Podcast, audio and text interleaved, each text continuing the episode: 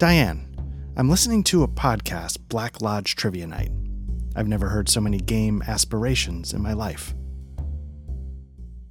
Hello, welcome back to Black Lodge Trivia Night. A little bit, something a little bit different tonight, but with me, as always, Art is always here.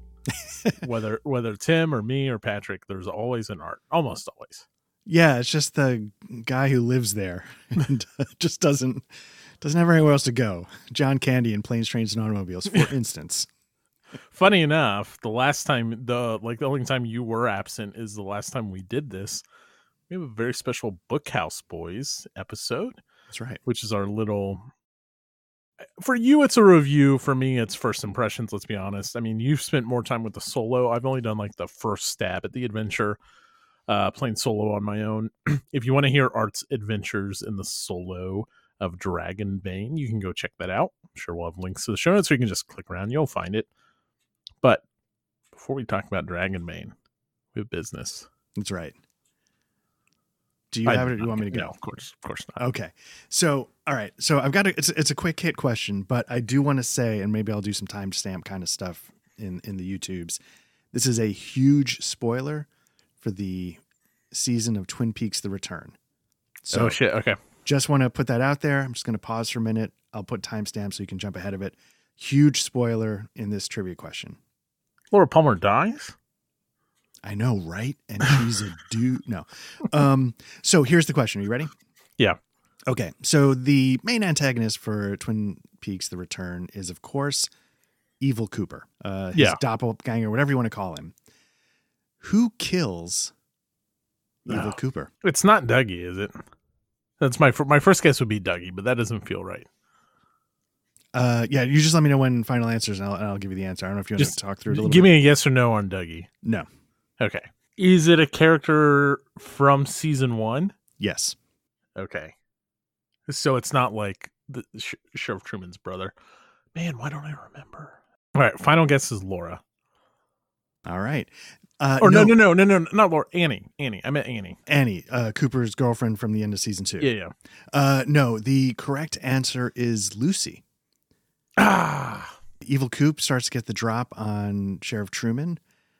Uh, starts to draw a gun before Truman can get his out, and then right before he kills Truman, he's shot in the back to reveal in a hero moment that of all people, Lucy has blown him away. And it was sort of like because I think Andy has that sort of similar in the original run. He has that similar moment Mhm. where something was bad uh, was about to happen. Maybe it was the actual original Sheriff Truman was about to get uh, surprise shot something, and Andy's the one who takes care of business and um, sort of has this moment where like he shoot. I thought that is something I remember from one of the earlier seasons. I don't know if he kills um, Earle. Yeah, I was thinking maybe Windom Earle, like he was involved with that somehow, but I couldn't. Yeah, but I, I honestly can't remember the details Yeah. of that. But I feel like it was sort of mirroring that. And um, but yeah, it was Lucy of all people. I don't know why she's packing heat, but It's actually Andy in season two. His hero moment is he steps through the door. He doesn't shoot anyone, but he's no longer shooting blanks, and he says, "Lucy, I've got my sperms back." oh, that's right. That's right. No, no. and then he steps on a rake, yeah, exactly. Oh, wah, wah, wah, wah, wah, wah, wah.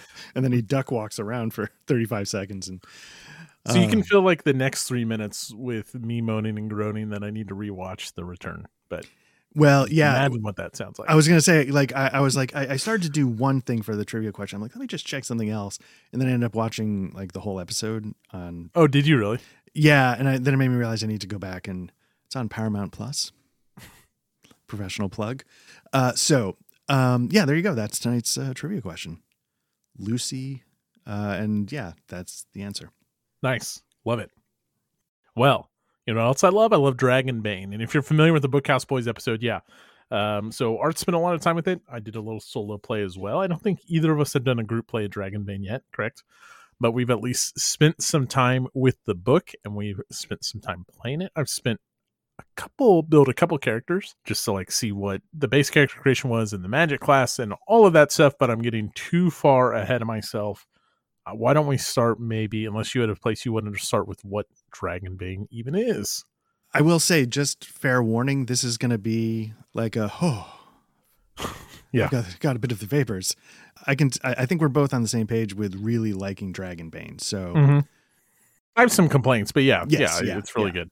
But yes, uh, yeah. So I mean, I feel like just to lay the groundwork, uh, Dragonbane has a long history in Scandinavia. It's one of their most enduring fantasy role playing game systems. It started as a D100, probably as an adaptation of basic role playing BRP from Chaosium. At some point, uh, and I don't know when this happened, it was sort of given a rewrite into a D20 system. If I had to just totally guess, I would say maybe it was around like the D&D third edition OGL, maybe when all that kind of kicked in. But I, I you know, don't don't quote me on that. And you know, and it's just remained you know a, a staple of Scandinavian role playing for a long time. And now Free League has gotten their hands on the license, and I think it was last year, maybe the year before. I don't know. It was pretty recently though. They put together a Kickstarter Mhm. and they've released a new edition which maintains the D20 roots and some of the BRP sensibilities that have lasted over time. But I would imagine, because I, I confess I've never played any of the earlier ver- versions, but I imagine it then combines some of the more modern sensibilities that Free League has brought to the RPG scene over the last, I mean, I guess it's been a while now. I don't know when Mutant Year Zero came out, but Yeah, I mean, it's, 10 That's like- years? Tales, I don't know how long they've been going, Well, but is it a 2013 ENnie award winner or something like that? Something I- like- I, it's- feel like there's something pops out at me like that. Yeah, the, the time has flown, and I keep thinking they're like a new kid on the block, but I don't think they really are anymore in that sense. No, they probably don't need to do Kickstarters anymore either. Maybe and not. in their defense, they don't always do a Kickstarter. And Art, if there's one thing I love more than Twin Peaks, it's Scandinavian culture, as we all know. that's right. uh, I would say like so you're like okay this this is a D20 system out of Scandinavia. What's what's the deal with the pudding it's it's OSR right? It's old school renaissance old school revival but different. Like you're right it's with that free league twist on it you have like status effects and, and pushing your rolls. So you're right it has the modern sensibilities but it's very much in that old school role playing I don't know niche area whatever genre. Oeuvre. Yeah, there you go. Perfect. we maybe we should have picked out a Scandinavian word or something like that. I won't do that. Burk, burk, burk. Something like that. I'm so sorry to all our. I'm a big Swedish chef fan. Okay, Nice. I can say that, and I'm Swedish. Right. That was done with the utmost respect. Uh, absolutely, absolutely. I do need to tell a really quick story, real quick. Nice. So for Christmas, my wife was like, "Do you want a Swedish chef sweatshirt?" I was like, "I would love a Swedish chef sweatshirt. Like, it'll be funny with the girls." I show my oldest Swedish chef videos. He like throws the chicken up and shoots it, and all that stuff. I love it, and the cabbage, or whatever, the blunderbuss. So she gets me this great sweatshirt, and it's got Swedish chef on it, and I say, "I cannot wear this." Because it says "Vert der Ferk," and it's like the second my daughter asks, like, "What does your shirt say?" or when she's old enough to read, and it's like, "Well, I can't wear it into public." Like, Oh, you know what that means, honey? It means what? The- exactly. Anyway, so yeah, big, big, uh, big Scandinavian fan over here. Anyways, very old school. Yeah. But and we're gonna get into this. The modern things they add, like OSR was something I checked out. Um, OSE, I mean, old school essentials. I know you've played old school essentials. Mhm. I got rid of my old school essential stuff. Decided it really wasn't for me. Um, but Dragon Bane does interesting things yes. it borrows from other systems as we'll see with takes the advantages disadvantage system from 5e Mhm. of course turn those into boons and banes it has as i mentioned pushing your dice and status effects uh, all that good stuff any other like big picture stuff before we You know? This is just uh just asking questions, kind of the question. Yeah.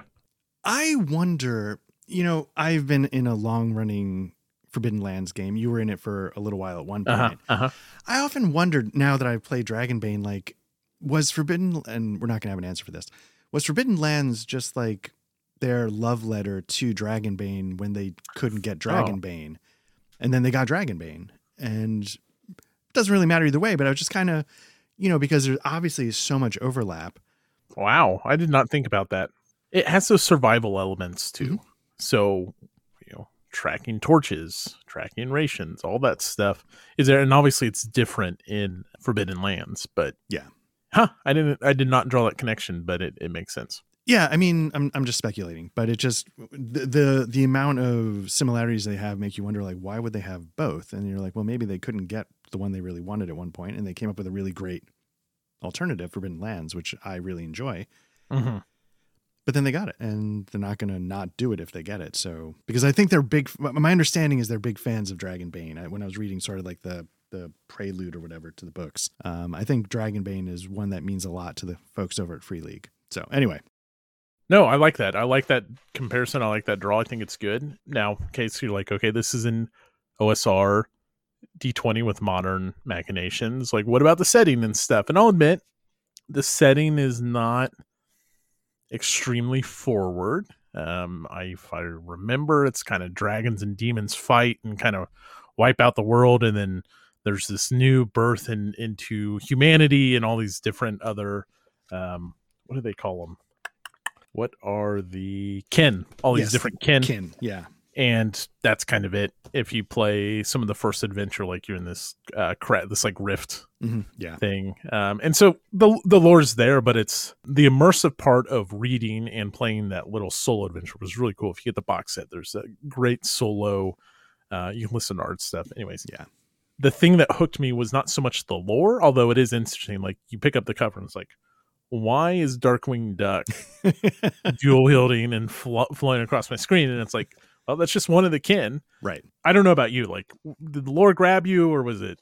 So, I mean, as as it may have come up before, I have very lame sensibilities when it comes to fantasy and science fiction. So, initially, I can tell you, like, when I've, I I think I mentioned this one of the playthroughs, like when you grab the book, like you were just showing, you have Darkwing Duck, you know, Ninja Turtling down with his like dual katanas or whatever.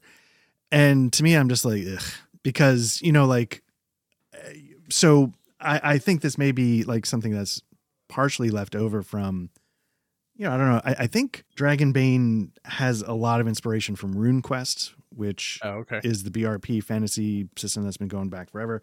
There's a there's a duck race in RuneQuest.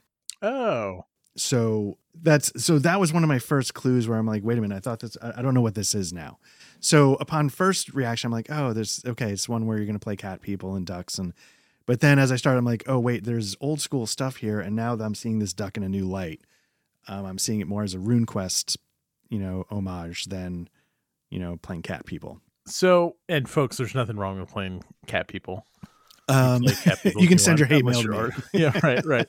Um, what drew me in besides mechanics was not so much the lore, the really evocative art. Yes. and we can we can like hold things up and you can see it and art Yeah. can do like a cool whoosh side effect make a note you really do that and like yeah right what yeah the art is very evocative it is in that same speaking of scandinavian style of Vaesen Mhm. if you're familiar Mhm. with that which we'll probably be playing shortly that's a big draw it's got this not an art major i'm not going to try to describe what this art looks like to me other than it is just very dark and Mhm. kind of gritty but also clear and like with a bright presence. So it's not it's not like happy go lucky but it also looks a little cartoonish. It also looks old school at the same time just like the character uh the creature designs are really awesome. Like it's old school stuff. I'm a big fan of the whole aesthetic of all the creature and class and, and kin design. Really like that. Yeah. And I got to say I I don't think I ever realized how much art was pulling me into RPGs until I the last couple of years as I've gotten older. When I was Mhm. doing one of the live streams or something, I started rambling about stuff. And I was talking about Dragon's Dogma and I was like the reason why I love Dragon's Dogma is because it's the video game equivalent of the feeling I got looking at the cover of the Middle Earth role playing box set when I was a Mm. kid. nice And so it was one of those times I was like, oh, you know, like my whole life, this art has been RPG art has been pulling me in. And I don't think I was really conscious of it until the last couple of years when I really, and I, I got a to Free League's credit, a lot of the reason why I started paying attention to the art was because Free League had, like with Tales from the Loop and a lot of their things, they have such a, a clear vision. And I started to realize that other companies were starting to, maybe they weren't starting to, to mimic it, but it was just, I was realizing this there was a a style that seemed like M Space, uh, you know, has a very particular style. I was starting to realize like people were really going out of the way to make their art like evocative, not just representative, which I think you could argue might be like the 5e stuff, I, I think, you know, people don't look at those covers as like great RPG art in my mind. I think not they're very- always. Sometimes, sometimes there's some really cool ones. That's right? true, Like yeah, there's yeah. exceptions, but the the benefit of Dragonbane and and shout out to the there's lots of illustrators I'm sure, but Johan Egerkrans is the lead illustrator for Dragonbane, and what it does. Cover art isn't en- enough alone to make a good RPG. We're going to talk about mechanics and why we like this so much, but it allows me to with you know if the lore is shallow but the art is this evocative piece it allows me to p- put myself in the mindset of the dragonbane world Yeah. without like a huge lore dive and so here i'm not trying to be like philosophical or anything about it it's just like it allows me to play in this world to be like these are the kinds of things i'm going to see whether i completely understand the dragons versus demons war from 4000 years ago doesn't really matter i just know Right. that there's this cool shit running around and I can picture what the bad guys look like when you're talking about going into a cave and you're on the you're on the bridge with the bat, right? Yeah. Like I can picture the Dragonbane bat and it doesn't look like Zubat from Pokemon, right? So I mean I it, it definitely serves a purpose. It's just super well done. As with, you know, I I will say if you get they've since released some hardcover books. The the starter box was a nice touch. It had some really cool like standees. I like all that stuff. But if you're used to like free leagues overproduction, yeah. one we'll get to my first complaint is paperback adventure in core rulebook. And now of course you can order a hardcover core rulebook but it's like free league. We know it. We know what you can do. We know you produce beautiful gorgeous hardcovers. Like this. yeah there you go. Art's already got that. I do plan on getting the hardcover beast you son of a bitch yeah, I, I think you almost. Well, we can get into that. Um, but yes, so yeah, when when you open the box, and you know, again, yeah, like you were describing, like the the Forbidden Lands box set, the books inside, at least, I don't know, like these beautiful leather bound covers. Uh, although I will say the Twilight Two Thousand has a really cool like ammo kind of tin mm-hmm. box set, but I think the books might be might be might be right yeah, yeah. right. So this might not be. It might be a little bit of a trend of where they're going.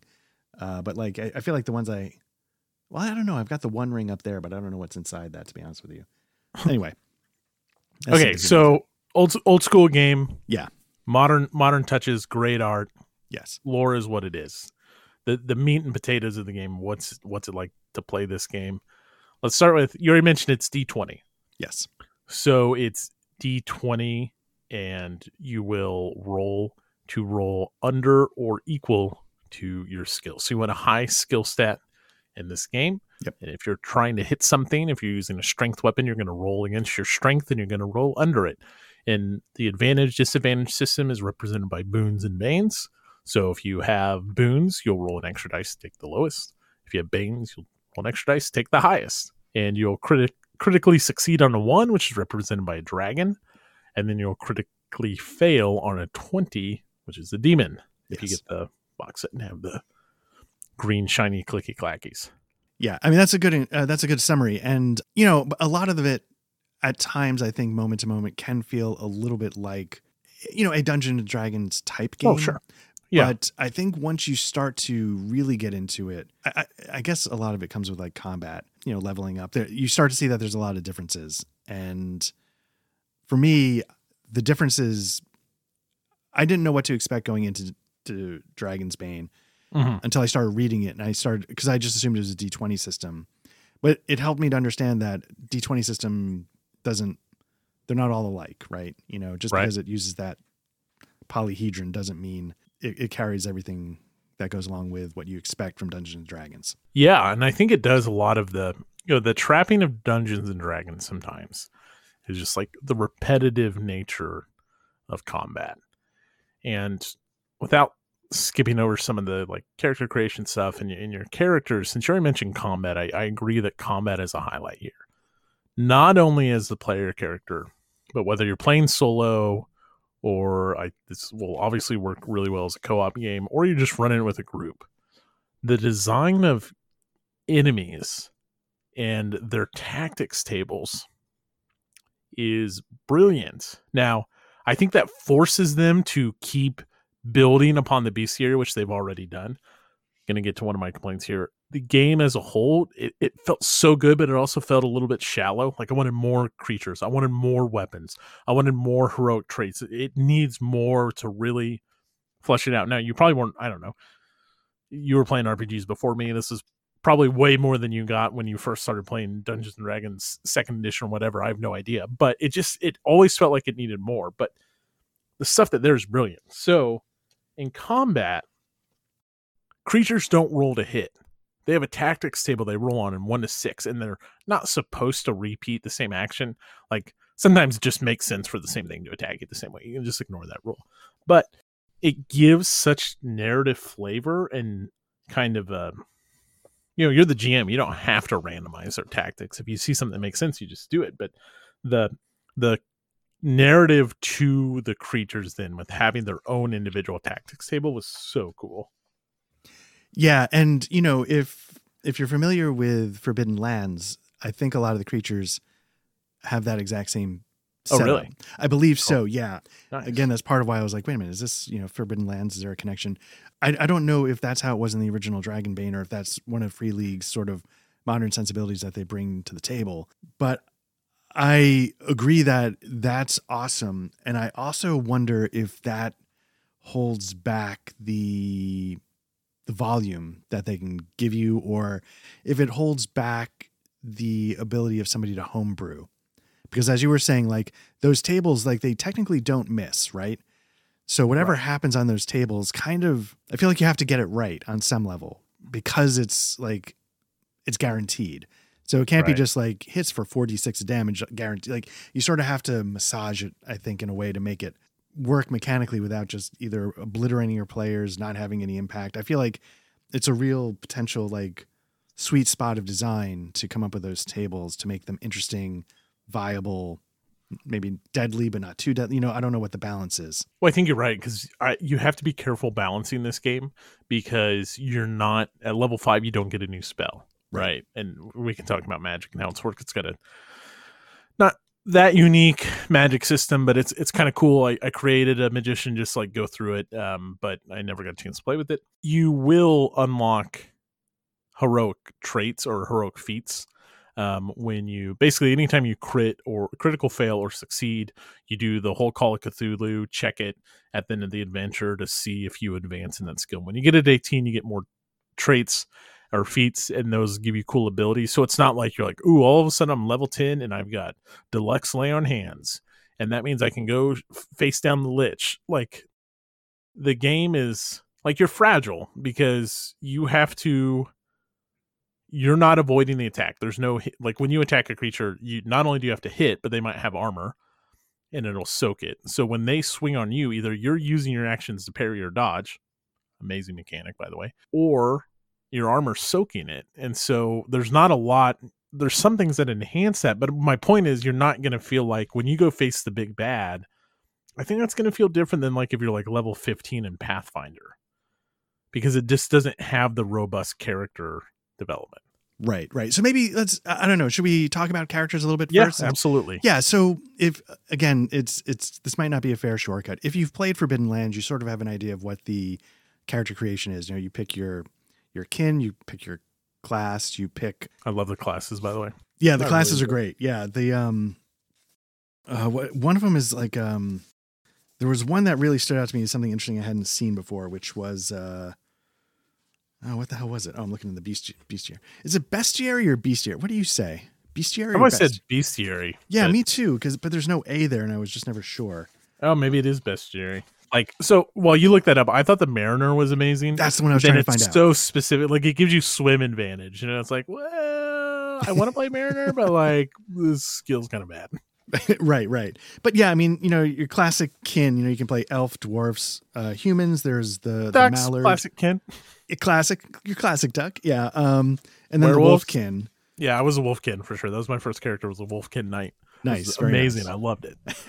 and then you know, of course, the professions: artisan, bard, fight. Artisan was another one I thought was interesting. Yep, Um, same. but bard, fighter, hunter, knight, mage, thief all seem pretty on the nose. But then there's merchant, scholar, mariner, and artisan, which you know, sort of.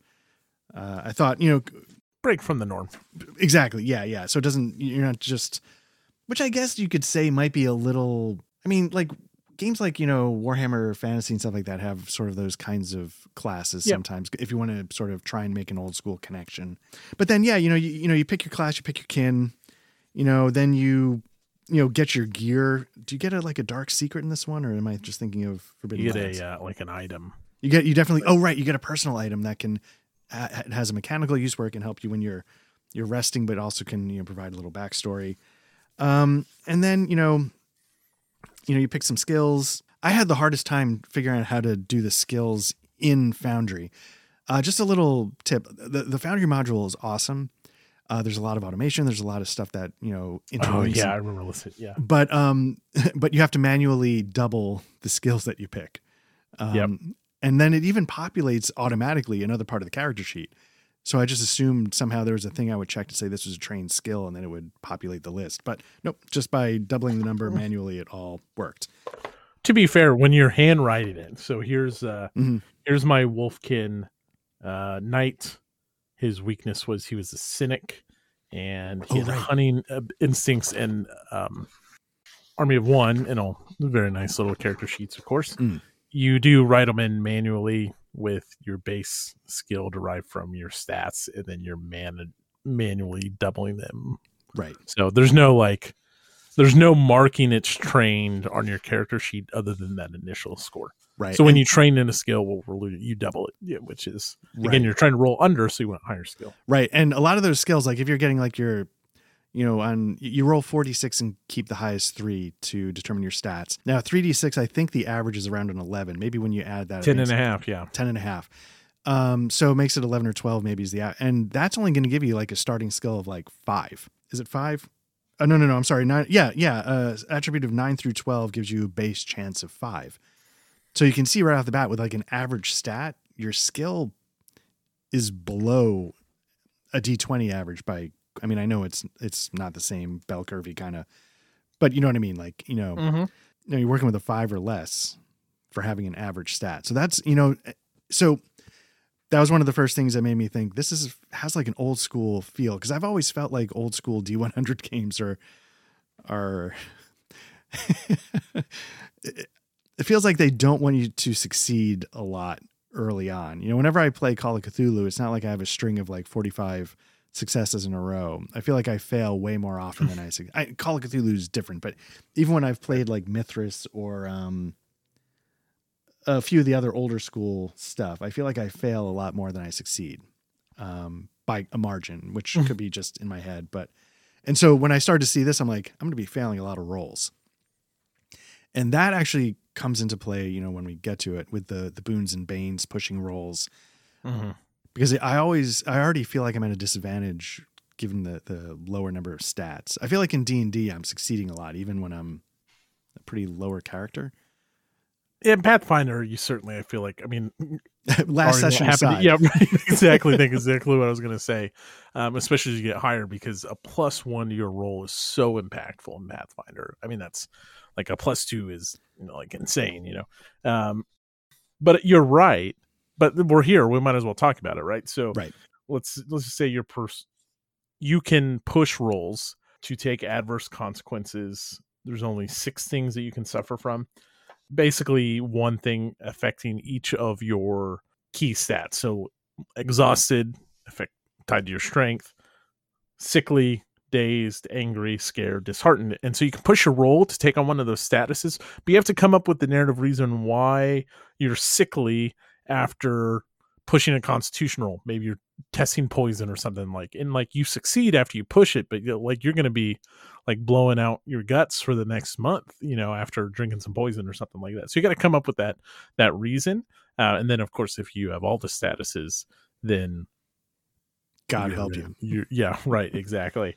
Um, and so if you're sickly, then you're taking a minus one to all Constitution based rolls once you have that status. So you can push it, but there's going to be a cost. Wait, is it minus one, or you take a bane so that you roll two dice, take the lowest? Bane, what? Minus one, minus one would be good. Yeah, yeah, yeah. yeah. right, right.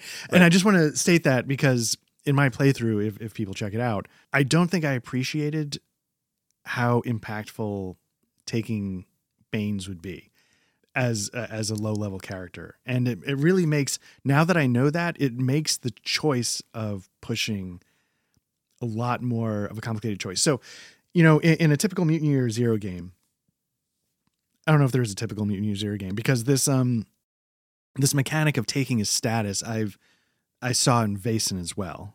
Um, It's in Vaesen. It's in um, Tales from the Loop. It's in Okay. Alien. Uh, well, Alien is you're increasing stress, but in Right. Tales from the Loop, you're giving your character a status effect. Okay, so this yeah, this isn't the first time, but like in Forbidden Lands, and I think Mutant Year Zero, definitely in Forbidden Lands, when you want to push a roll, you have to hurt yourself in a way. Like Mhm. you're not taking a status, you're actually taking damage to the stat Mm. itself. And I found that sometimes creates these weird, like, okay, well, how do I explain how I hurt my dexterity when I, you know, try to open a, you know, like sometimes it's obvious, but sometimes I'm, I struggle with like a narrative explanation. For me personally, having these like angry, you know, exhausted made it a little easier for me to, maybe because it boxed me in a little bit, but Yeah. it made it a little easier for me to picture like, yeah, this is why I, and just so you know, like listeners at home, you probably know this. Um, you can push like if you push, say, your strength and you blow it, you take, you know, a condition on your strength. You can still push strength again. You just have to take a condition on another stat, like say willpower. And I found that interesting because like willpower might be exhausted or whatever, but I found it interesting to be like, okay, I did something physical and I'm already in this condition and I could see why now that would frustrate me or exhaust me Mhm. or and it helped me sort of tell the story of my failures easier for me personally than in some of the other Mutant Year Zero games that I've played that don't have the conditions themselves. Nice, nice. Um, I, I yeah, I like that. I mean, it's it just that little that little uh just push that nudge into what does it look like to push. I agree. I mean, it's just a little suggestion of, and I'm sure like if you're playing it for like, I'm tired of saying I'm sickly. Right. Come Who up with a new thing, but it is. Yeah. Can uh, let's- yeah, go ahead. You know, okay, so this could be like a, a really, I mean, it's definitely a really dumb hot take. I'm just going to say it out loud though, since we're not recording this on the internet. Do you ever feel like, so there's the Mutant Year Zero engine, right? Uh-huh. That powers a lot of Free League's games. Dragonbane, I would say, is not one of them. You know? No, no, no. It, it has what we just talked about, but that's kind of Right, it. right. Do you ever feel like the Mutant Year Zero engine game is like a Euro board game where the mechanics are all really interesting and make for really interesting gameplay, and then the moment you put theme on it, you're like, eh, just don't don't think about the theme too much. Mm, okay, so I did struggle with that in Tales from the Loop, which I've only played once at like a, a game day. Had a had a great time, but that the pushing and the side effects from that was like, oh, okay, it, I sure. Alien though, it is so good. The push and the taking the stress and the spilling over the the stress track in Alien is so perfect, and tying that to pushing your roll makes it work really well there. Well, let me ask you because I I confess I you know there's always a lot of praise for the stress mechanic in Alien because Uh-huh, you know yeah. sometimes I think about like you know getting willpower points to cast magic in Forbidden Lands. Oh, it's in Dragonbane too, right? If you're gonna do magic, you use willpower points. By the way, Yeah, but Uh. you don't need to push rolls to gain the willpower point. So you don't need to say push Oh, yeah. a strength check to hurt yourself. right? You know, yeah, that's a weird mechanic. Yeah, right. yeah. So it feels like on paper the interlocking systems are cool, but then as soon as you put the theme on it, but like in Alien, with the stress die, you you roll the stress dice as additional chances to succeed, right? right. Um, is there extra penalties for failing when it's on the stress die? Yeah, I think like a face hugger on the now it's been a, a minute since I played Alien, but I believe face huggers on the stress die is what trigger awful, terrible events. Okay, because I used to sit Yeah, there and and, then like, obviously then you roll on the stress table when those come up. Right. And now in our campaign, I will I will admit the stress never got high enough, which is a shame. I ran a one shot and we just had like people like blind firing in a, a circle like Okay. shit hit the fan and like stress was popping off and I was like this is so good.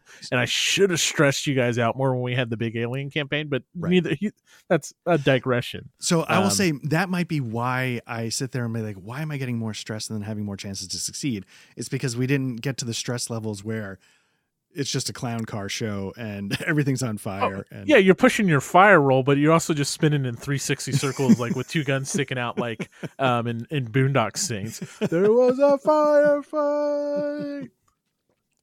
But yeah, so sometimes I, I don't know, maybe that's a stupid take, but sometimes I feel like the the systems interlock in interesting ways, but when you have to narratively explain it in in in situ, um, as assholes would say, um, it, it gets it gets tricky. It it I Yeah, sit there. why going, are you hurting yourself to get willpower in in Forbidden Lands? That's a weird one. I, I didn't play And- enough of Forbidden Lands Right. to like grok that, but here, like Boons and Banes, Mhm. is a mechanic that is easy to narratively. So you want you want the Banes, right? You need the Banes to really succeed. So then you want to tactically.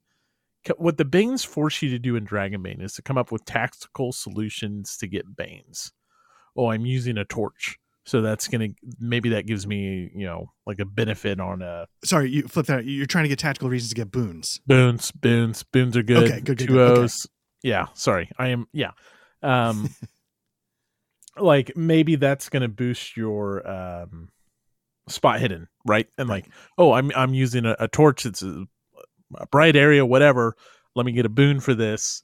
Um and so like not only does it narratively make sense but also i think it forces like good tactics. And i think in this game you probably want to be liberal with your boons and banes Yeah. like i think it's crafted to be using those a lot Yes. And there's even like in a mechanic, like, you know, you sort of net out. You have three boons and two banes, well, then you have one boon net. And course. that's what you, yeah, definitely. So I feel like you're correct. Yeah. It's meant to have them get thrown around. yeah it's not supposed to be like oh you have this and maybe it is and maybe i don't know you tell me but like in in dungeons and dragons it doesn't it, or d&d 5e i don't know why i said the full name so proper in dr dungeons and dragons um like i i don't feel i'm getting advantages and disadvantages a ton like i have one d&d game going on and i never awarded them a ton either unless like the players did something cool Right. and we're explicitly like, oh, we're flanking this guy on purpose. It's like, okay, we'll take an advantage. Um, and that's an optional rule, anyways. But Mm, here I was, especially after I listened to you, I was like, man, yeah, that's like, I want to do it here. I, I, I want to, I want to do it. I want boons and banes here. What, what do you think? Uh, yeah, I, I was about to ask, I don't have a ton of experience playing 5e. Are there ways, you mentioned flanking, but it's an optional rule. Are there ways for players to sort of advocate for it? Is it really just a GM fiat kind of? Well, a lot of time it's mechanic okay. driven. So it's prescribed in a way. Yeah, like if if something has a status effect, it's not too different than Pathfinder, right? If something is flat-footed or prone in Pathfinder, then you, you're going to get a die roll modifier, of course. Um, and so sometimes that's where it comes up a lot in Dungeons and Dragons. It's less like obviously you should have a boon there in, in Dragon's Bane, and that's not so. That's more mechanic tactical driven Right. not a huge D&D 5e E player. It's never felt it I shouldn't say never. It is rarely felt as like a narrative reasoning unless it's like, oh, you're doing something really cool. Then oh, then I'll give you advantage. Where here the advantage can be sound tactics. Right. You know, something like that. That's how it feels to me at least. And I- and I'll just say up front, like you know, I have run some 5e.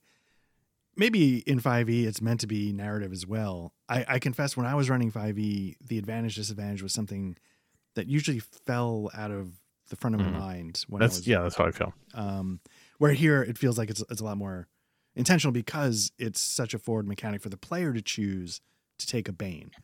And the player is constantly thinking, do I want to take this bane now? Do I want to do Mhm. and I think that keeps it in sort of the the front of the conversation, and would probably help me as a GM realize, yeah, this is a thing. Um, as I smash my mic, um, this is a do thing we need to like, keep 10 times an episode. that we need to keep keep in mind because it's um it's important, especially to help offset because the players are going to be motivated. I, I shit, I need to re-roll, and like Yeah. you were saying, now I got to come up with something narratively, tactically to offset it. to Or I'm offset going to be bone. I mean, you're going to be Right. you. I mean, the chances on rolling a four or less on two d twenty, and you're taking the worst result. Yeah. is math, right? It was already a twenty percent chance, yeah. and now it's less than twenty percent chance. Patrick's going to do the math in post. yeah, sure. Right, okay, A couple of social sciences here. exactly. We have people to do the math. Um, so, uh, but yeah. Anyway, yeah. So having the boons and banes. Um,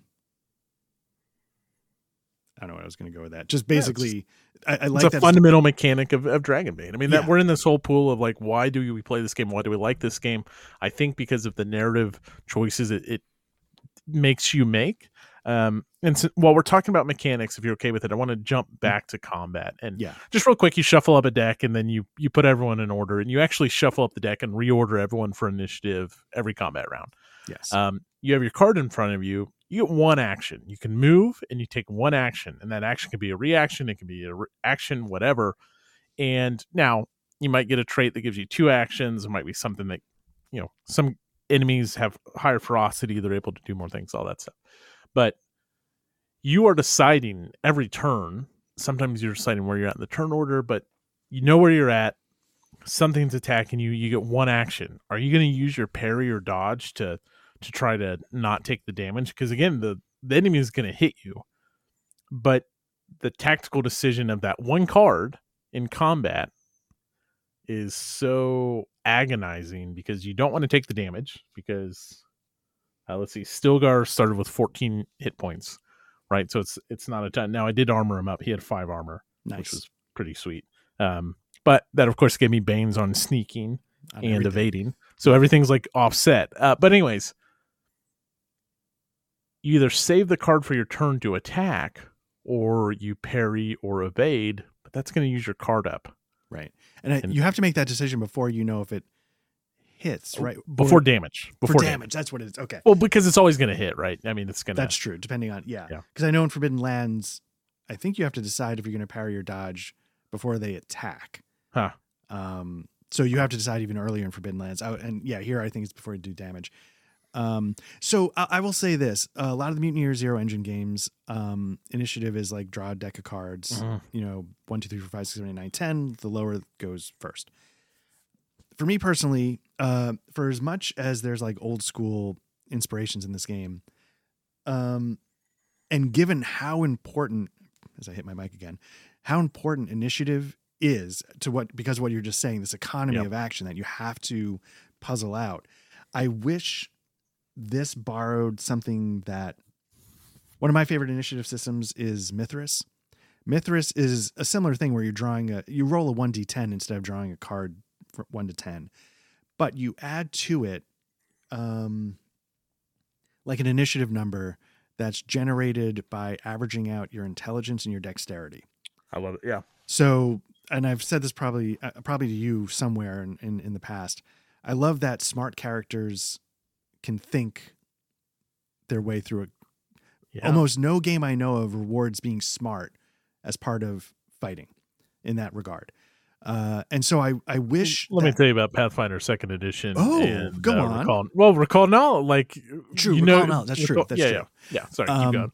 But yeah, so to build smarts or dexterity, so you you don't have to be so like a mage can be smart enough to get the upper hand. Or Mhm. anyway, the point is that I wish there was something to this economy that's so important in Dragonbane that wasn't just pure chance. and it's pure chance every combat round. So here's Yes. here's one of my other nitpicks with the game is every combat round you're setting the initiative, which maybe you know what would be like far more interesting is just like if you parry like may, like maybe there's actions that dictated like freeze the combat in place but allow your actions because they're so limited to like a parry jumps you up in front or allows you to pick like you're getting the upper hand Whereas here, like, okay, something's attacking you, you parry it, and then it's the next round. It's like, oh, shuffle it up, random.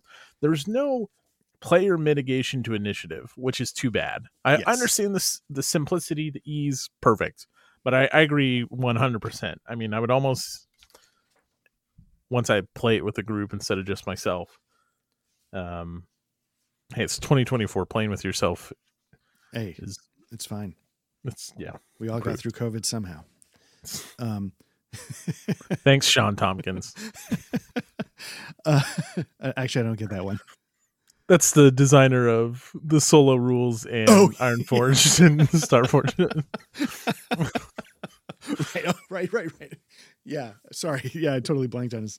Sorry, I apologize because I, I love his games. Um, he all did right. the solo stuff for here as well. Yeah, he helped out with it. It's, it's really good. It's really good. Really good. Yeah. So, you know, to be fair, I, I will say I'm not familiar with all of the heroic abilities, and I'm sure some of those Ah. heroic abilities might allow swapping, changing, picking order.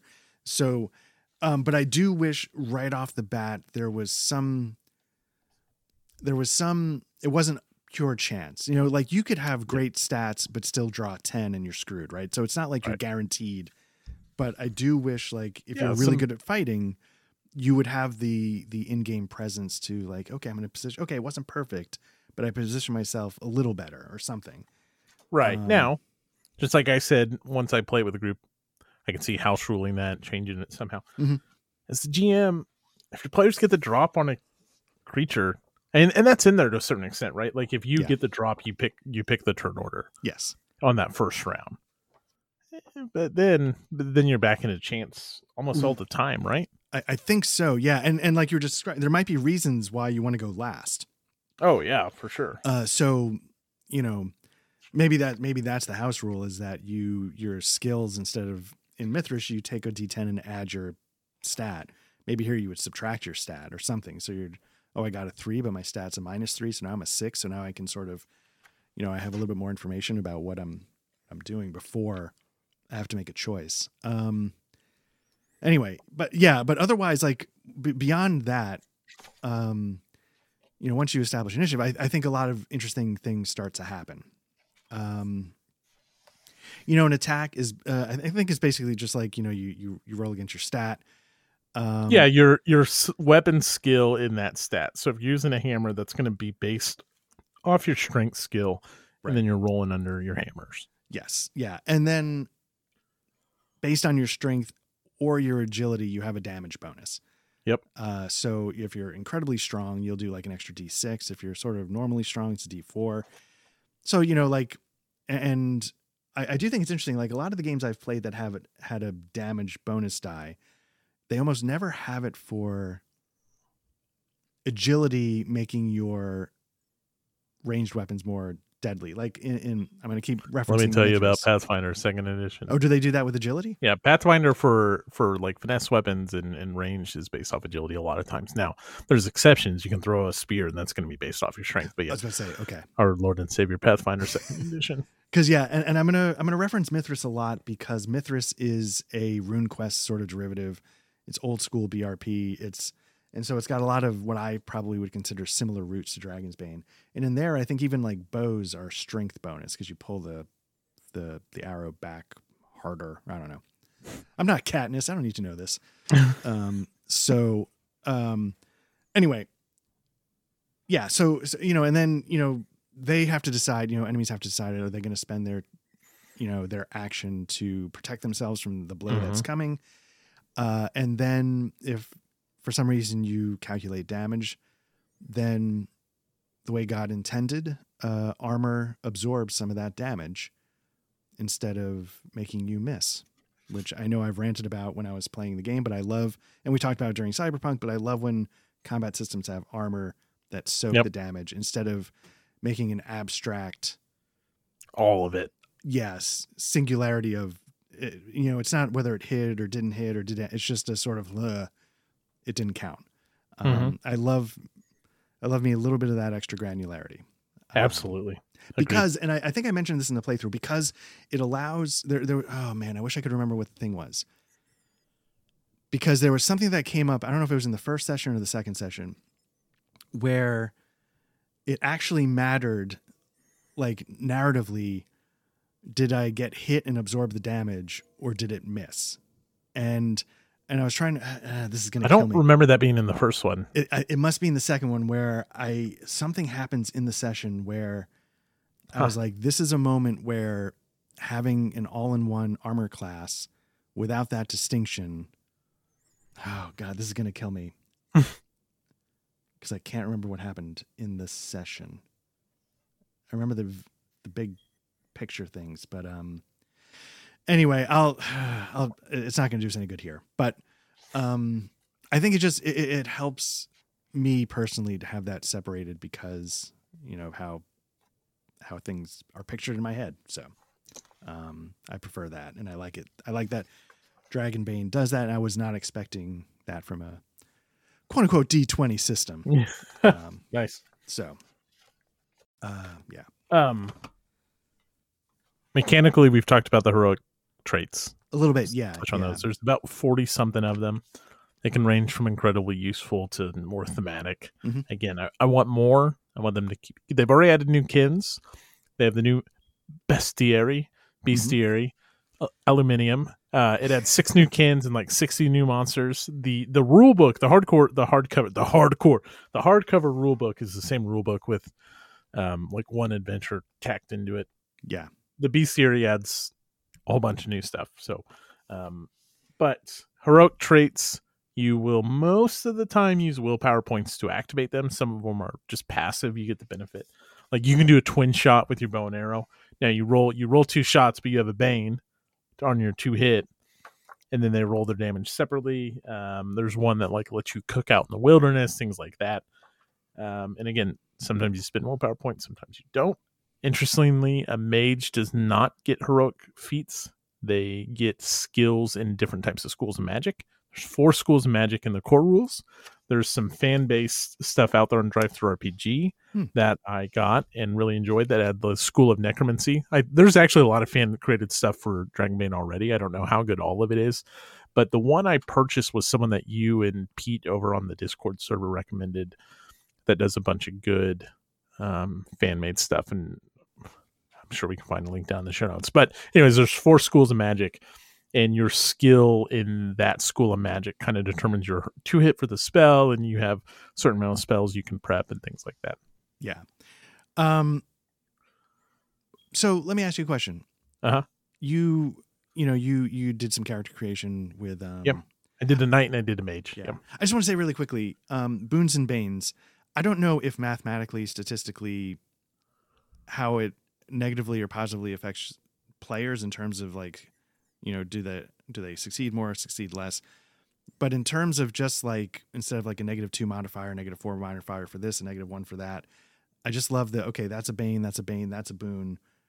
And you know, like you're not okay, so it ends up being like in in in Savage World, you're like, okay, so that's gonna be a negative nine Yeah. Right. you know, after you sort of crunch like seven different stats. But it's sort of like, you know, you just sort of go like, okay, boon, boon, bane, bane, bane, boon. Okay, it's just a straight roll. You know, like- you know what I mean? Right. Or if you have two banes, you're rolling three dice, but you're still like, so you're telling me there's a chance.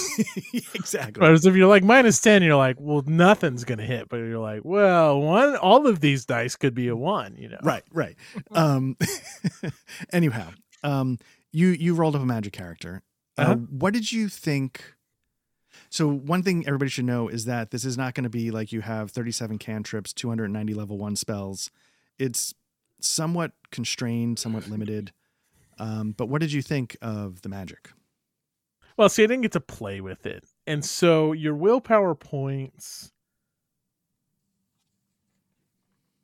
drive the power level behind it too, like how much effort you're putting into the spell, which I kind of like that. But the problem is I didn't get to play around with like gaining those willpower points and making sure you have enough willpower points to make the magic character class you want to work. I feel like it would be very limited Okay. um, depending on what you're trying to cast, what you're trying to do. To do.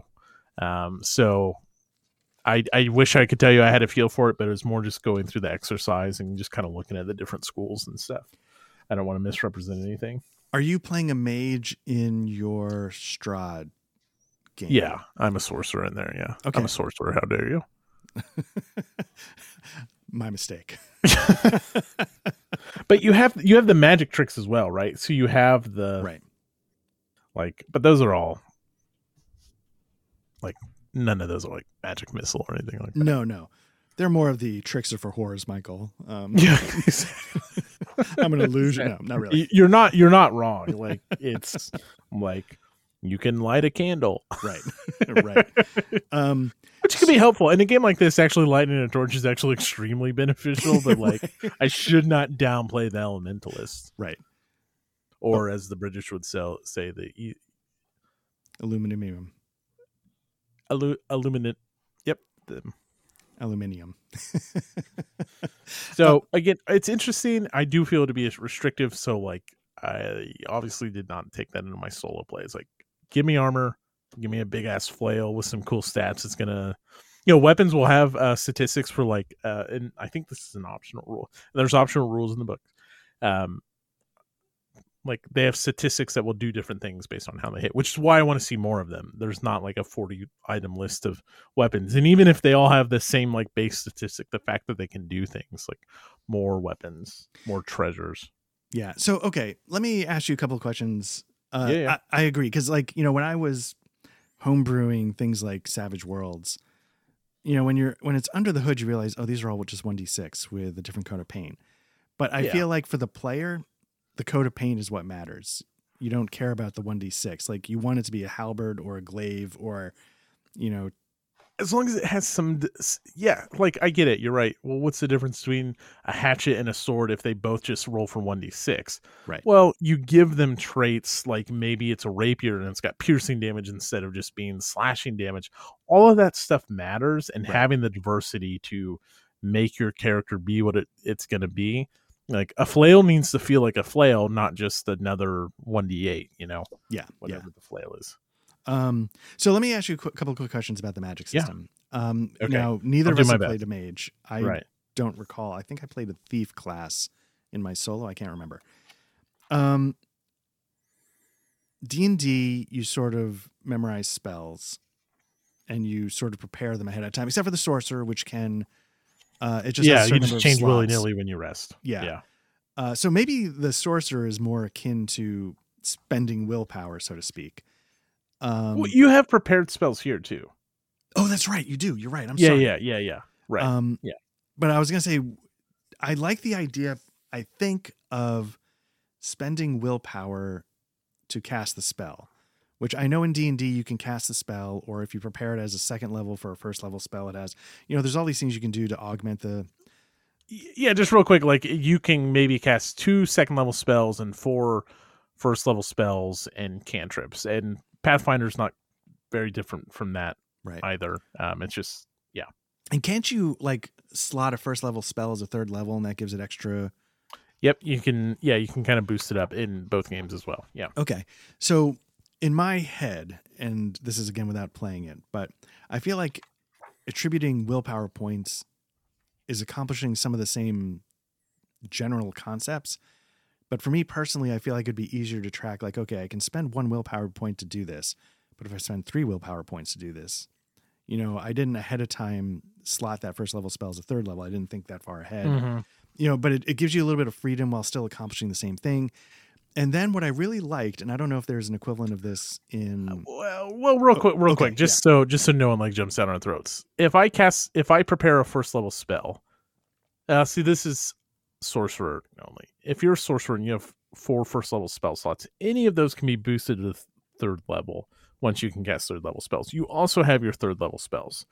Now, you're right. There's more flexibility here. You have what you have prepped. And I do need to go back. Magic tricks do cost one willpower to cast. oh, interesting. So, which I don't think I realized. So, one willpower to cast a magic trick, two willpower to cast a spell you have prepared at level one, four at level two, and six at level three. If you're going to level three, you're dumping all your willpower on it to Right, ramp that baby up. Right, right. Um, and one of the things I really liked, and I don't know if there's an equivalent to uh, to this in other games, is um, power from the body. Is that what it's called? Uh, what you can do is you can choose to injure yourself to regain willpower that you can then use to cast spells. And I think you get Wait, now how is it different than your complaint in Forbidden Lands? Um because in Forbidden Lands you have to Like push a roll to do it? right, it's not part of the spell casting Oh, okay. circle. Okay. It's you know when I failed a stealth check and broke my ankle, that gave me the power to cast the spell Mm. two days later, right?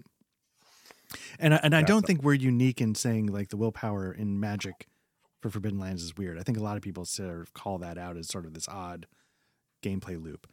But I like the idea that in in a moment of crisis, or I guess whenever, you could just sit there and say like, I'm gonna like dig deep, um, it and you hurt yourself basically in the moment to immediately restore a certain number of willpower, and you can choose is it a one d four, one d six, one d eight Mm. and I think you can go all the way up to a D20. So you can decide like how much do I need to risk right now to do this one thing.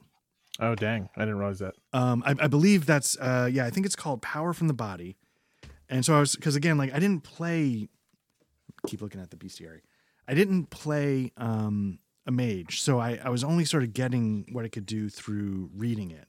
Mm-hmm. and so I, I there were a couple things that jumped out. One was the power from the body. This, if I'm I'm getting this right. Um, I also have to confess, I, I like the fact that there are magical mishaps. Um, Yeah, the magical mishaps. If you fail, you roll on a random table to see what goes wrong. yeah, I'm a wild magic sorcerer in Dungeons and Dragons, which is like if you roll a certain number, then wild shit happens with your magic, and that's so cool. yes, yeah. And so I, I love mechanics like that. It's it's definitely in Forbidden Lands Mhm. as well. So I was glad to see that here. Power from Um, body, it's good now. Yeah. I'm gonna say something that might be a little bit of a dumb hot take as somebody who does not play tons of magic classes. Okay. I like the idea that there's not 150 trillion spells. Yeah, it's very restricted. Like, but I didn't feel that. And here's the other thing. I don't disagree with you. Where I want more of everything else, the fact magic is obviously limited to your player characters in this game, and that's intentional. Whereas, like a weapon, your armory that you can buy from doesn't need to be limited. But limiting spells, I'm cool with it. I like that it's not everything, and even like your rank three spells are not like super mega fireball. Sometimes it's just fly or teleport. Right. You know, there's a lot of utility spells are the high level spells. Yeah. So you're not just like fireballing the whole room. But yeah, yeah, I, I agree with you. Yeah, and and it, it- for a couple different. So just really quickly on the hardcover book, page fifty-eight, "Power from the Body." If you have just one or zero willpower left, you can draw power from your body if need be, but this is harmful, potentially even lethal. Roll a die of your choice, d4 through d20, before casting the spell. The result indicates how many WP you gain and must use straight away. But you also take the same amount of damage. Um, any willpower points not spent in that moment are lost. Um, and then the damage is applied after the spell is cast. So it could be like a dying gesture, Mhm. right? And and I just thought that was like a very, I don't know, I just thought that was very cool. It would be Um, cool thematically, like yeah. to get in that position and then be able to pull it off. Yes, The yeah, other thing you can do, Art, is you have your grimoire, right? You you have your spells that you know, and then like like we said, you prepare those for the day. You can go to your grimoire in combat, yes, but it's going to take you twice as long. yes, and so you're going to be taking multiple rounds to like do magic but again magic one you have to hit still right. and then two again it's not super powered like super saiyan shit going on Right. Yeah, and I, I have to. conf- I don't know if Dungeons and Dragons has a has a comparable mechanic to that, where because I know with wizards, it's the spells you have prepared that's your memorized list, and you can't really deviate from that list that I remember from old school. You know, playing like like what you prepare for the day is what you prepare. Right, and so you're kind of out of luck if you come into, and that's one of the reasons why I think people like playing the sorcerer, because at least you have some flexibility. Yeah. Um, i can see that. where but it's here- like oh shit we need to heal right away. All right i'll do this. It's going to take me one action to do this which means it's going to take me two rounds. And then i just love like oh it requires a gesture. And because the the act of casting magic in pathfinder is one of those things that when you come over from d&d it's not something you really like think about.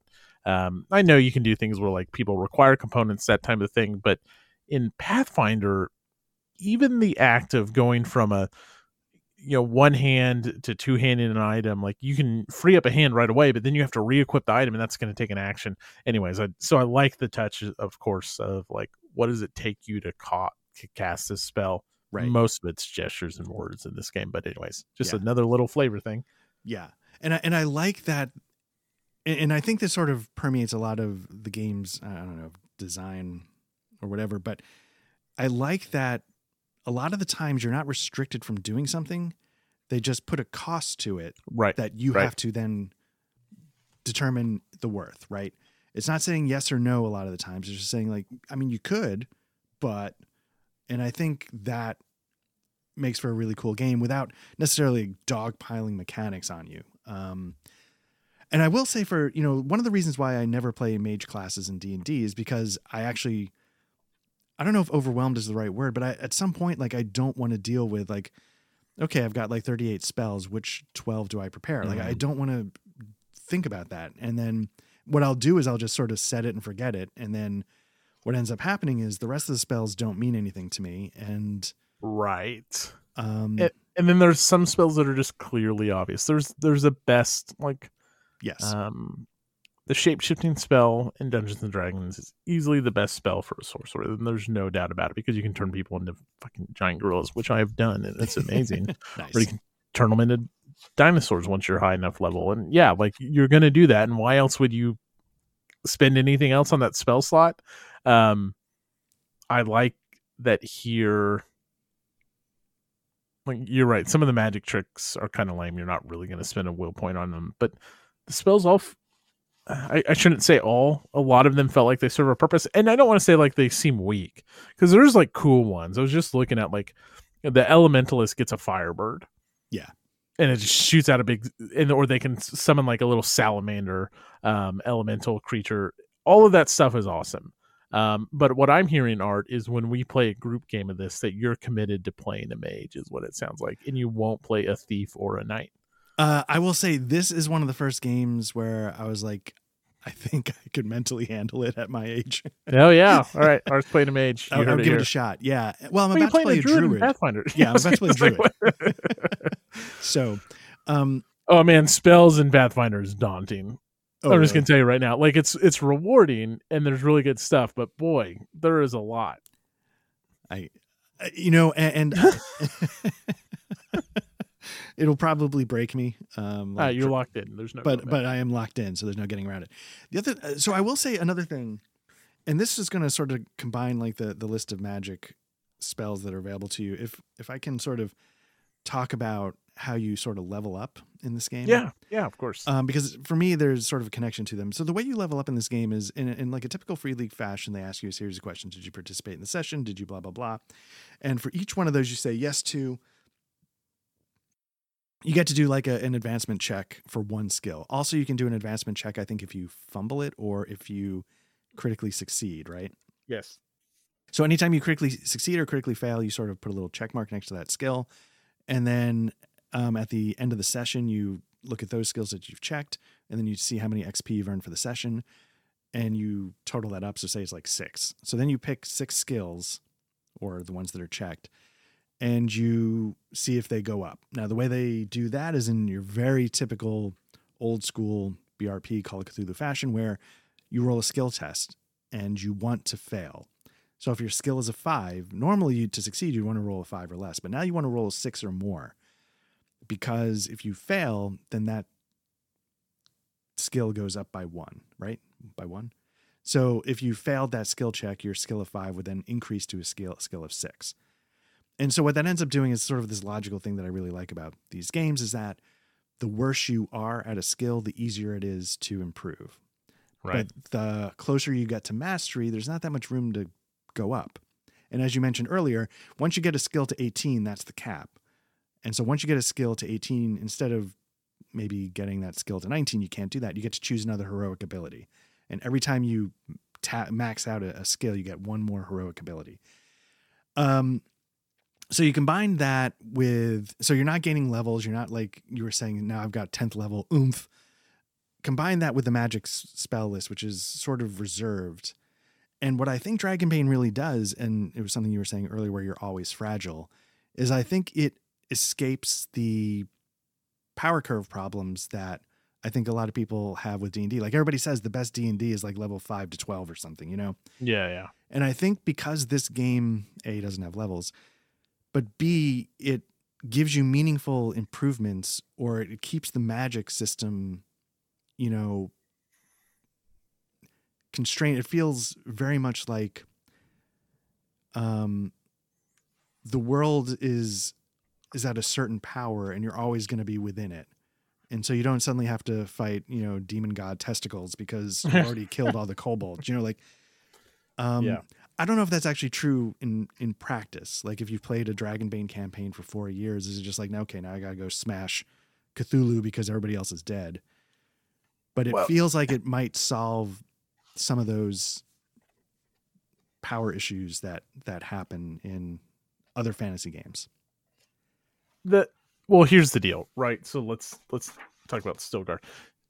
If you're playing for four years yeah maybe you have that power curve but you're not like there's nothing broken to curve into other than all your checks are um gonna pass 90% of the time You can take Right, 'cause you banes, you know, you can well you're gonna fail on a 19 or a 20 if you Right, really right. get them all up there but that would require when i made my character i don't think there would be any deviation from this unless you had a really busted roll i was fortunate enough on my knight to get 15 strength Oh nice. which set the base at six Okay. so my train skills were 12 Right. which means unless i went training in game and found someone to train me in the skill i'm trying to advance which is what you can do that that you need i would need six sessions alone to get my hammer skill up to 18 Right. and i would have to fail each of those rolls Right. So it's not like i mean i guess it's there if you're playing weekly for four years yeah statistically your curve of success is going to go up. Right. The more you increase your stats. But again, you're not then advancing into something broken. Now, the downside here, the trade off of this is then character progression is a little shallow.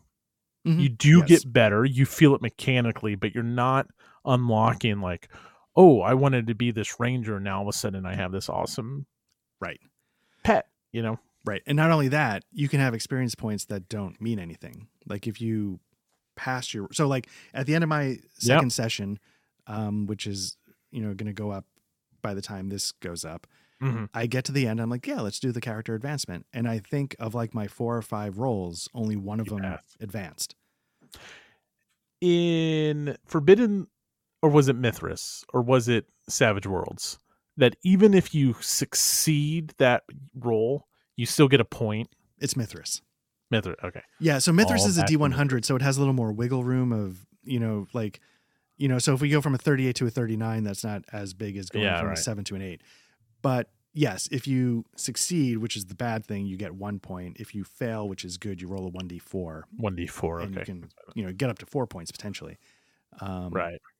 So uh, but and so that's the thing you and this is also very much an old school kind of mentality. Games like traveler d100 systems cthulhu they have pretty slow advancement. And like you were saying they don't often have and then you unlock all your new powers.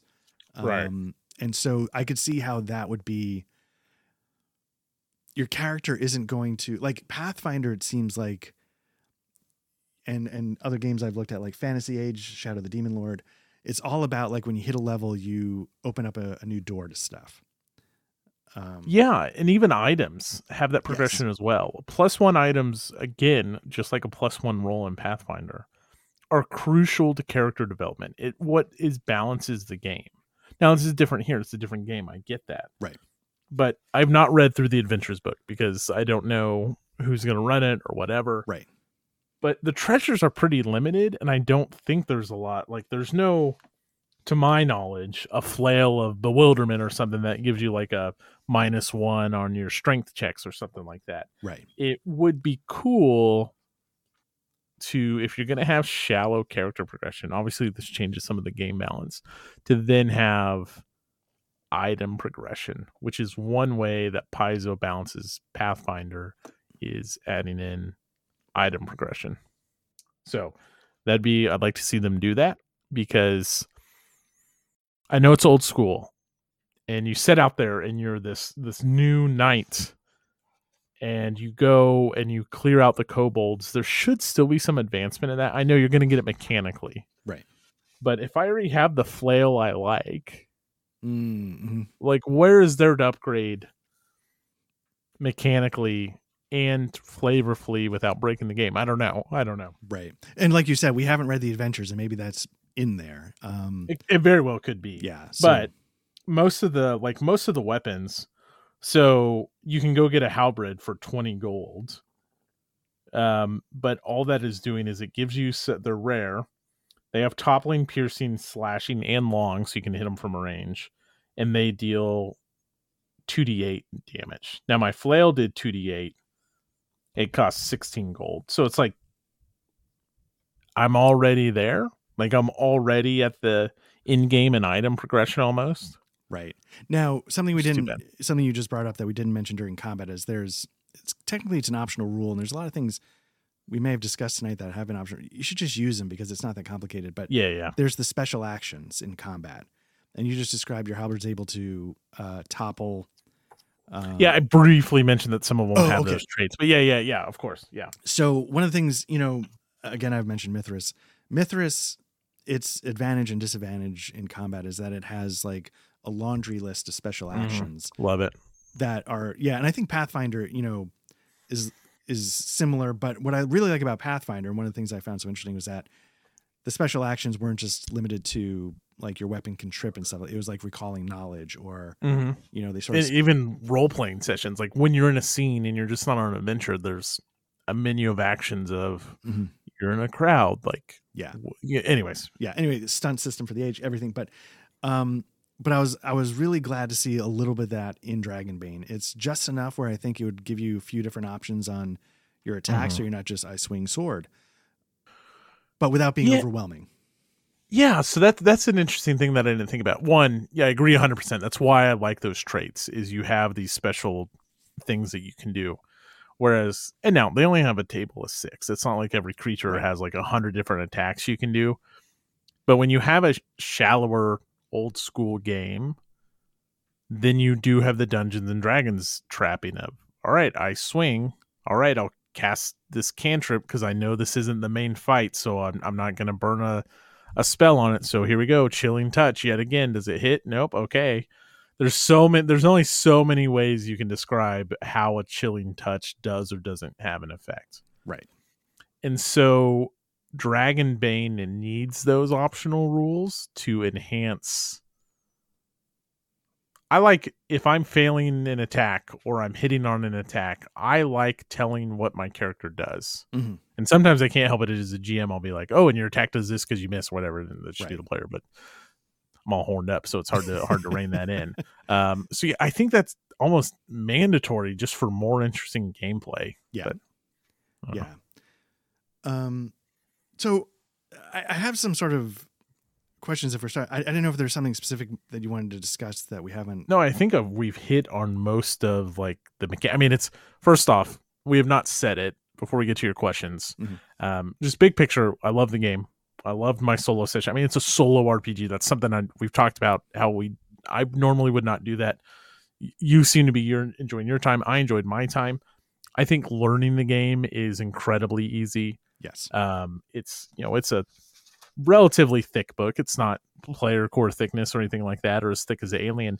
But for Free League, it's well organized. My biggest complaint with a lot of Free League games is just organization. Mhm. Um, it's got an index that's that's fine, but the things you need are there. You don't have to flip through the book a lot. So easy to learn, very fun. Really enjoyed it.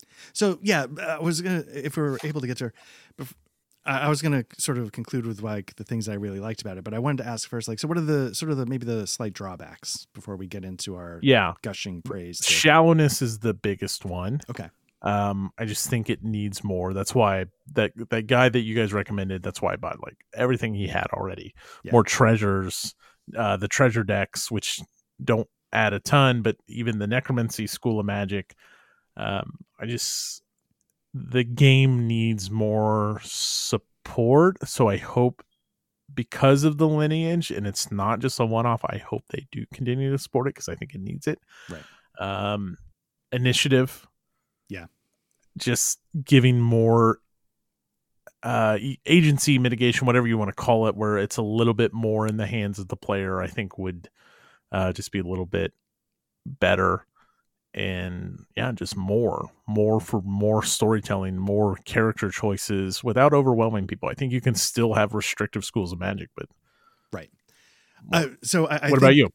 I think I fall into the same boat, maybe for some similar and some different reasons. I, I wish there were more. And why the reason why is because I feel like what the, the core of this game feels really, I'm going to use a, one of those, it's really fun, like a word that doesn't mean anything. I, I feel like it's very elegant, right? Like it's, it's not hard to grok the basics. It's Mhm. not hard to run. It gives you a lot of choice that's already there, but I feel like they could, as you were just describing, give you more choice uh, maybe a few more special actions without going crazy. You know, maybe a few more, because then if you have a few more special actions, you can add a few more weapons and differentiate them. Mhm. You know, Mythras maybe takes it too far, but I, I get it. You know what I'm saying? Right. Um, I wish the bestiary was more fleshed out because I don't trust myself to. So during my playthrough, I'm like, I get attacked by a bat. There's no Mhm. there's no bat in the bestiary, so I pick a vampiric bat, and I'm trying to figure out like how do I? I'm supposed to have four of them, but I feel like a vampiric bat's going to be tougher, so I just make it one because I didn't know what I'm doing. But the and the reason why the the more is a downside is because while I was playing it, I was having so much fun. Part of me was like, "Fuck, I want to run everything fantasy in this Mm. system," and I don't know if I can convert everything. I don't think you can. and that's and that's what I was just like, ah, like if the bestiary just just had a goddamn bat, like you know maybe I could, you know, do this or you know what I'm you know what I'm saying. It, it wasn't like it was necessarily a bad thing. I was just enjoying it so much. I was realizing like it's not it's not a generic system that I could just bring any classic No, it's you not. know D and D second edition adventure into. Um, and there's sorry real quick just on on the note of just the bestiary bestiary bestariary um there's like there's tables to to assist you with some of this stuff but there's not tables for like rapid minion generation you are dependent on what the game provides you i i guess you're not like let's just say i guess if you're really in a pinch you can just take like a, a skeleton right and be like uh i'll use the stats of a skeleton and i'll I'll just lie about the tactics it's using and, and do the same damage, whatever. You, you're taking Right. some away of it, but the problem is like the flavor they add. I want to use it all. I want to explore it all. I want someone giving me shitty bat or shitty infested rats or or something like that. You know, right. um, because you're not going to go against a manticore out the gate. I'm just looking at the the beasts here. Uh, maybe a harpy, but Mhm. anyways, But yeah, Yeah. and and it's just it's one of those things where there's this aspect to it that I really really like Mhm. that keeps me as an idiot from being able to port over you know your classic monster manual kind of stuff. now Um, again, there's 60 new ones in the that's true. and there's not there's not a ton in the core book. book. There's just really not like what like a dozen. yeah, you really need the bestiary. You can't. Yeah. yeah. So we're up to like 70 maybe or something. I haven't no looked into it. Really? No Uh, nope, basic not- bat. No, no bat in the. Is there a rat? Uh, that's a good question. I don't believe there is. Um, so again, how am I supposed to do the classic? Well, ma- I guess maybe that forces you out of the classic then, right? Like, That's true. okay, we then we don't we don't mess around with the rats. We're gonna get right to the the harpies or kobolds or something. we're not going to go clear the basement of the inn out. Right, right. Which literally your first thing in Pathfinder was fighting rats. Right, but that's the thing. Like you know, like oh, could I run Otari in Dragonbane? And oh no, no, no. right? Um, as much as I love this system, Well, you don't even have kobolds. uh, did they introduce that? So that's I mean, you have goblins, but goblins aren't fighters. Goblins are NPCs when they show up. oh right, Did you read about that? Like they don't have tactics. They're for what I don't know. Like I just glim- glimpsed glimpsed at them, but they're yeah, NPCs. right, right. Um, anyway, so yeah, my more complaint is just because I was enjoying it so much that I wanted to use it for everything, and I realized, wah wah. Um, but so it's sort of like a like a backhanded compliment, right? Um, Right. It in- is yeah. it was I was enjoying it so much that I was disappointed that I couldn't do it for everything. It's job security for Free League. there you go.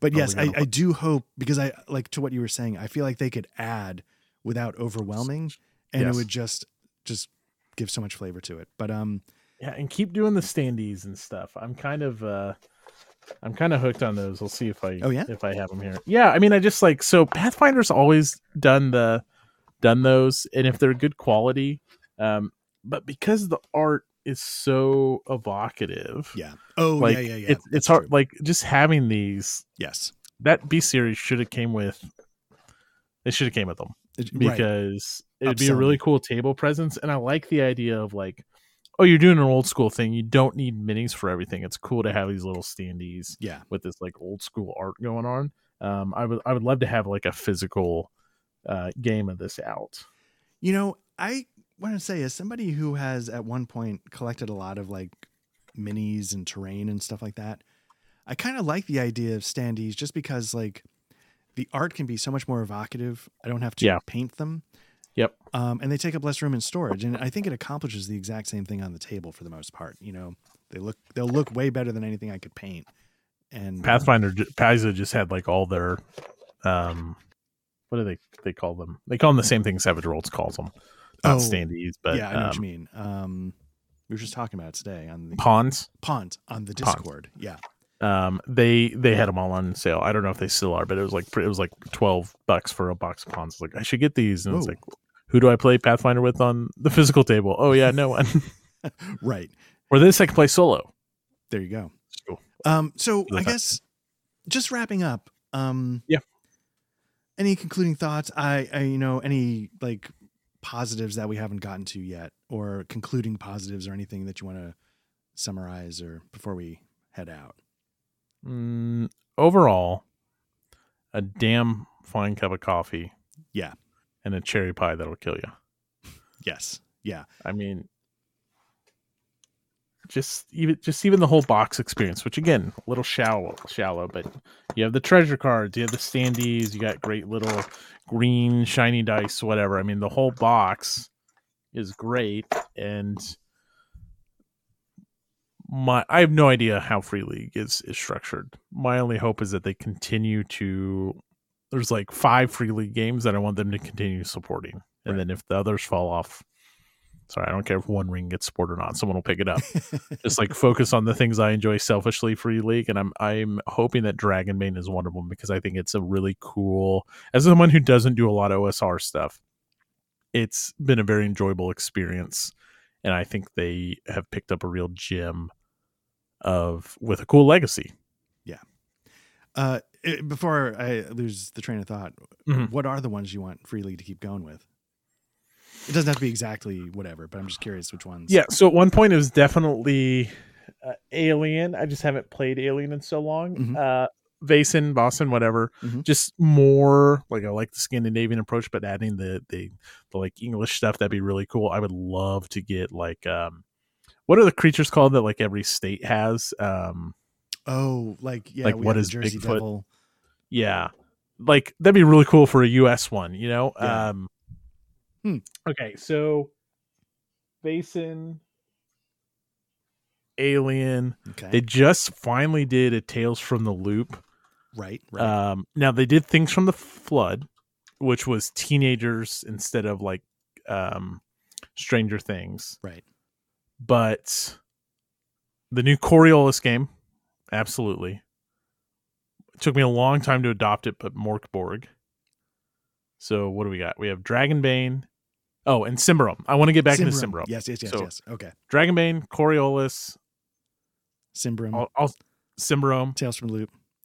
Morkborg. Well, no, see, they could stop. They could stop doing Morkborg. Everyone, no, no, no. You can drop. You can drop one. Here's what you can drop. Maybe that's easier. Maybe that's easier. Yeah, you can drop Cyborg and Morkborg just because of the fan support and the amazing stuff for that. Someone else will do it. You could drop one ring. I'd be fine dropping Blade Runner just because I haven't played it. Mhm.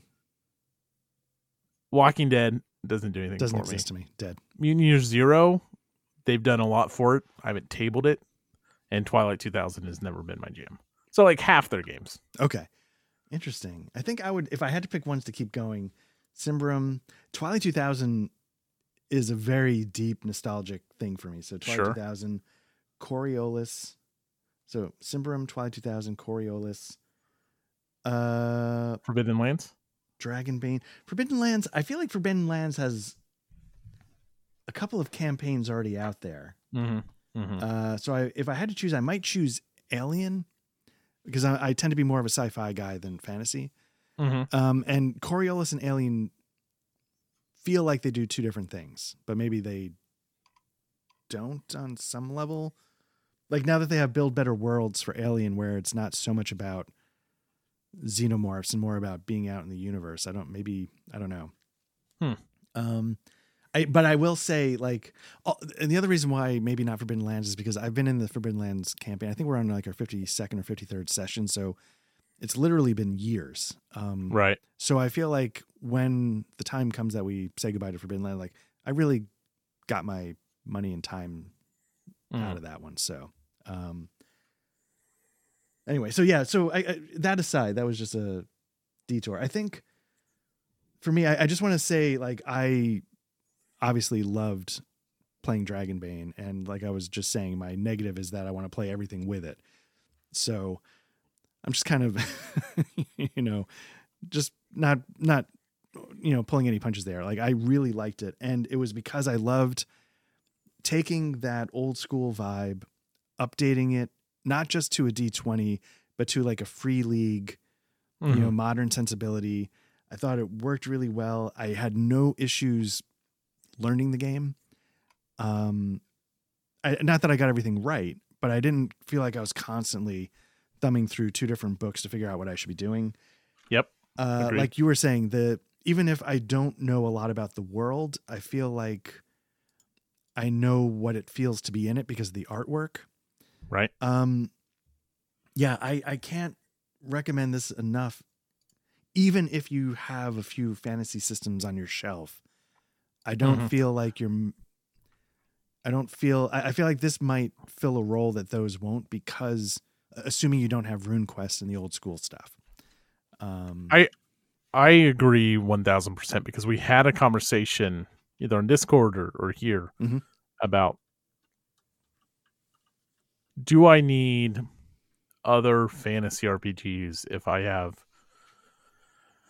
Pathfinder Second Edition, which is so right for me, and then I have Symbaroum. Right, like Symbaroum is this game I want to go back to, and it's this dark, gritty fantasy, and it, I think it'd be so cool to take some old school D and D stuff and move it over to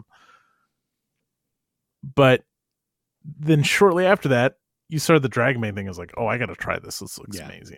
And then so it's very clear that there's room, and obviously there's room for a million different zines and whatever. But like this is a full fledged and will be supported um, ongoing concern. Um, and so yeah, it is different enough. And again, I don't, I got rid of OSE and stuff, so it's not competing with anything, and it stands out. I agree. Yeah, and I would play this in a heartbeat over like OSE. OSE I found too Hmm. old, it, too you know, like this like is the spirit of the law and not the letter of the law, if you know what I mean, Nice. OSE Okay. wise. And that difference is tremendous. Like I don't I don't love playing OSE. I loved playing Dragonbane. I'll play OSE with the right I, I mean with anybody, right? I'll play whatever. But I have fun with the people, but I'm not having fun because of the system. Where Dragonbane, I just had such a like I don't play solo games, right? Um and here I was, like really into it. Um so uh, yeah, I don't know. I, I I think like you said, it's a damn fine cup of coffee and a slice of pie that'll kill you because it's really good and it's worth checking out. Um I you know, I, I just ended on a super horny note. so before we go, do we just want to have a horn check in? Yeah, so it's I've decided and gotten permission from my wife. Mm. So horned up for Pathfinder Mhm. that I'm going to start checking out some Pathfinder Adventure Society plays here Oh, locally. right, yeah. Uh, that'll be in March. Nice. Um, I keep having these flashes of brilliance for the Delta Green slash Old Gods of Appalachia slash whatever system I use from the past, where I just like, oh, this is this is where we're gonna go. So like the the the problem with doing that was I didn't have the mystery or the narrative the way I want, and I keep getting this like we're gonna do this and then tie it in here, and that's been the hardest part. So that has been good. Mechs are good. I played um Mhm. Starforge Ironsworn Oh, um a little bit um which was brilliant i went through my world truths and then like i i went through the whole process and then now i went back to the mecha hack that introduces mechs into starforge Hmm. and i want to play around with that i we talked about that briefly i think we should still do it Yeah. uh, it's been really cool uh just going through the truth system in in ironsworn and uh starforged is yeah. is is so good. Um there's like a million new things, but those are like the things that are active. Always Pathfinder. Yeah. Um right now, like I have a million characters that are just like, oh, it'd be really cool to do this. Let's do it. And then let's just tuck it away and save it. Right. Um and that's like the advantage of the Pathfinder Society stuff, right? Like you just pull one of those characters out and go, whatever one you felt like. yeah. doing. So you just show up. There are some like limited there's some limitations if you're gonna sit down in a Pathfinder game, like unless you've received a boon from playing in games or doing something like you can't use a, a rare heritage or Okay. now all classes are available so like Hmm. even though gunslinger is uncommon like you can show up and play gunslinger if you want they can't prohibit you from doing that so there's a little bit of restricted character building but nothing that would like take away from the experience but yeah you show up it's like show up with a level one to four character and they'll have pre-gens for you if you don't want to go through that and then the guys who run it locally the group who runs it locally they'll also oftentimes they'll have a one to four and then they'll have a five to nine running. So if you want something a little higher power a little more advanced whatever um, you can hop in either one. And it's just drag and drop. Like sometimes there'll be like uh, this pathfinder adventure scenario is number 18 and the next one's 19 and they're linked and they Oh. recommend you play 18 before 19 but you don't have to um, and there's an ongoing meta campaign but you can drop in and play this scenario and then not show up for three months and be fine Oh, that's kind of cool. yeah yeah Nice. And so what about gonna- you oh yeah go ahead So No, you're no, just go so you're gonna get that started then. That's very cool. Um, yeah well i'm gonna start going Yeah. um yeah yeah there's already a group who does all the work i'm not gonna gm it and then it just gives me more experience to because my pathfinder experience is with you guys Right. and a little bit of glass cannon and another podcast i've been listening to recently it's fine it's it's not really worth mentioning like seeking out just like more ideas and more what sessions look like outside of a dungeon crawl Right. and so like i want to get that player experience to see how gms handle it because it's, it's just different than than d&d or what i'm used to so yeah. Yeah. I can see that. Uh, so yeah, for me, I mean, you already know some of this. Um, for me, the horny is a journey of being not horny to horny. It's finding finding my groove. And as everybody may know, like the first thing that I was going to run that was a, a more involved thing is is a Cold War spy game. I was like, oh, I'm going to run it in Gumshoe because that's designed for Cold War spy. And I just could not. I would read the rules and I'd read the rules and I'd read, and I just I couldn't get excited about it. And I've said this in other places, and you know, it's not some wise and observation, but I always feel like, you know, the system is how the GM plays the game, right? Players have their characters, they have their skills. You know, the GM tells the story, but you know, the system for me is at least for me, that's how I, you know, I feel like I'm getting the fun out of the game. And I just couldn't get excited about Gumshoe. And so I mentioned it a number of times, but the first way I started prepping that spy game was in Mythras. I stepped away from it because that's not a you know an investigation system. And I was finally just screw this, and I went back to what I had prepped in Mythras, and I was like, there you are. You had me at hello. You know, um, I'm back. there all along Exactly, exactly. And then it picked me up and carried me out uh, of the dangerous situation, Kevin Costner style, at the end of Bodyguard and Happily Ever After. So the Horny has been rediscovering Mythras and um, getting excited finally to, like, I was super excited to run the setting of the Cold War spy game, but I just couldn't get the system that, Mm. you know, and I shouldn't have. I shouldn't have broken up with you, Mythras. It was, you know, I need you to take me back. And luckily, Mythras said, you know, let's give it another shot. So, I'm happy to hear that. I know we've talked about this. Like, I found Mythras fascinating. It's it's kind of the Symbaroum problem, right? Like, Mhm.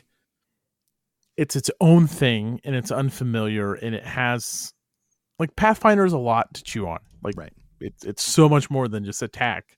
You have three actions and you need to use them tactfully or you're going to get slaughtered. Hmm. Um, that can be daunting to players. And then so with Mythras, with those enhancements on your attacks, that whole menu of stuff is so fascinating to me. But I understand why some players like this is a very valid way to play games is just like to show up and play and not dive in deep. And I feel like Symbaroum similar kind of deal where it it requires an adoption of something that's unfamiliar and different than anything else Free League is doing. right. Um, so I'm excited because I like those options. Like, ooh, what what what's going to happen when this attack goes through? Right. And I, I will just confess, right, the reason why I started initially saying, well, maybe Mythras isn't the right system is because I don't expect this to be super combat heavy. And so I'm like, Oh, well, okay. then are we losing?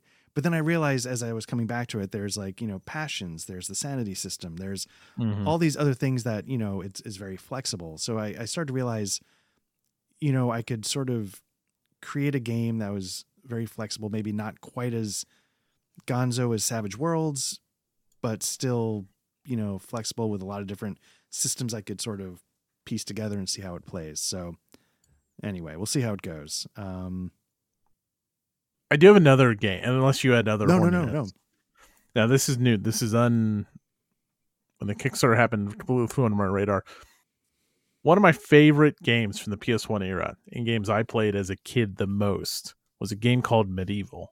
Mm, mhm.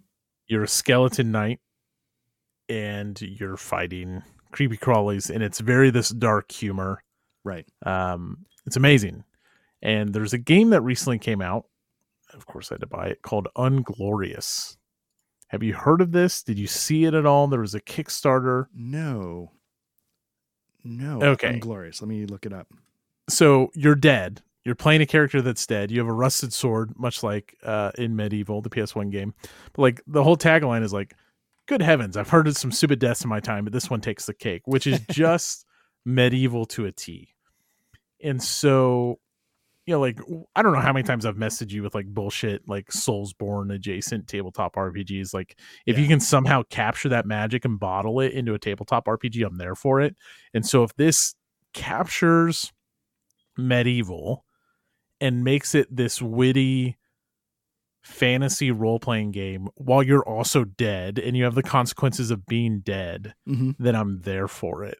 Um, the art looks amazing. The presentation looks amazing. My only complaint is like if I get it locally, then I don't get the PDFs. I have to Oh, go buy. right. Now the PDFs are like twenty bucks, um, but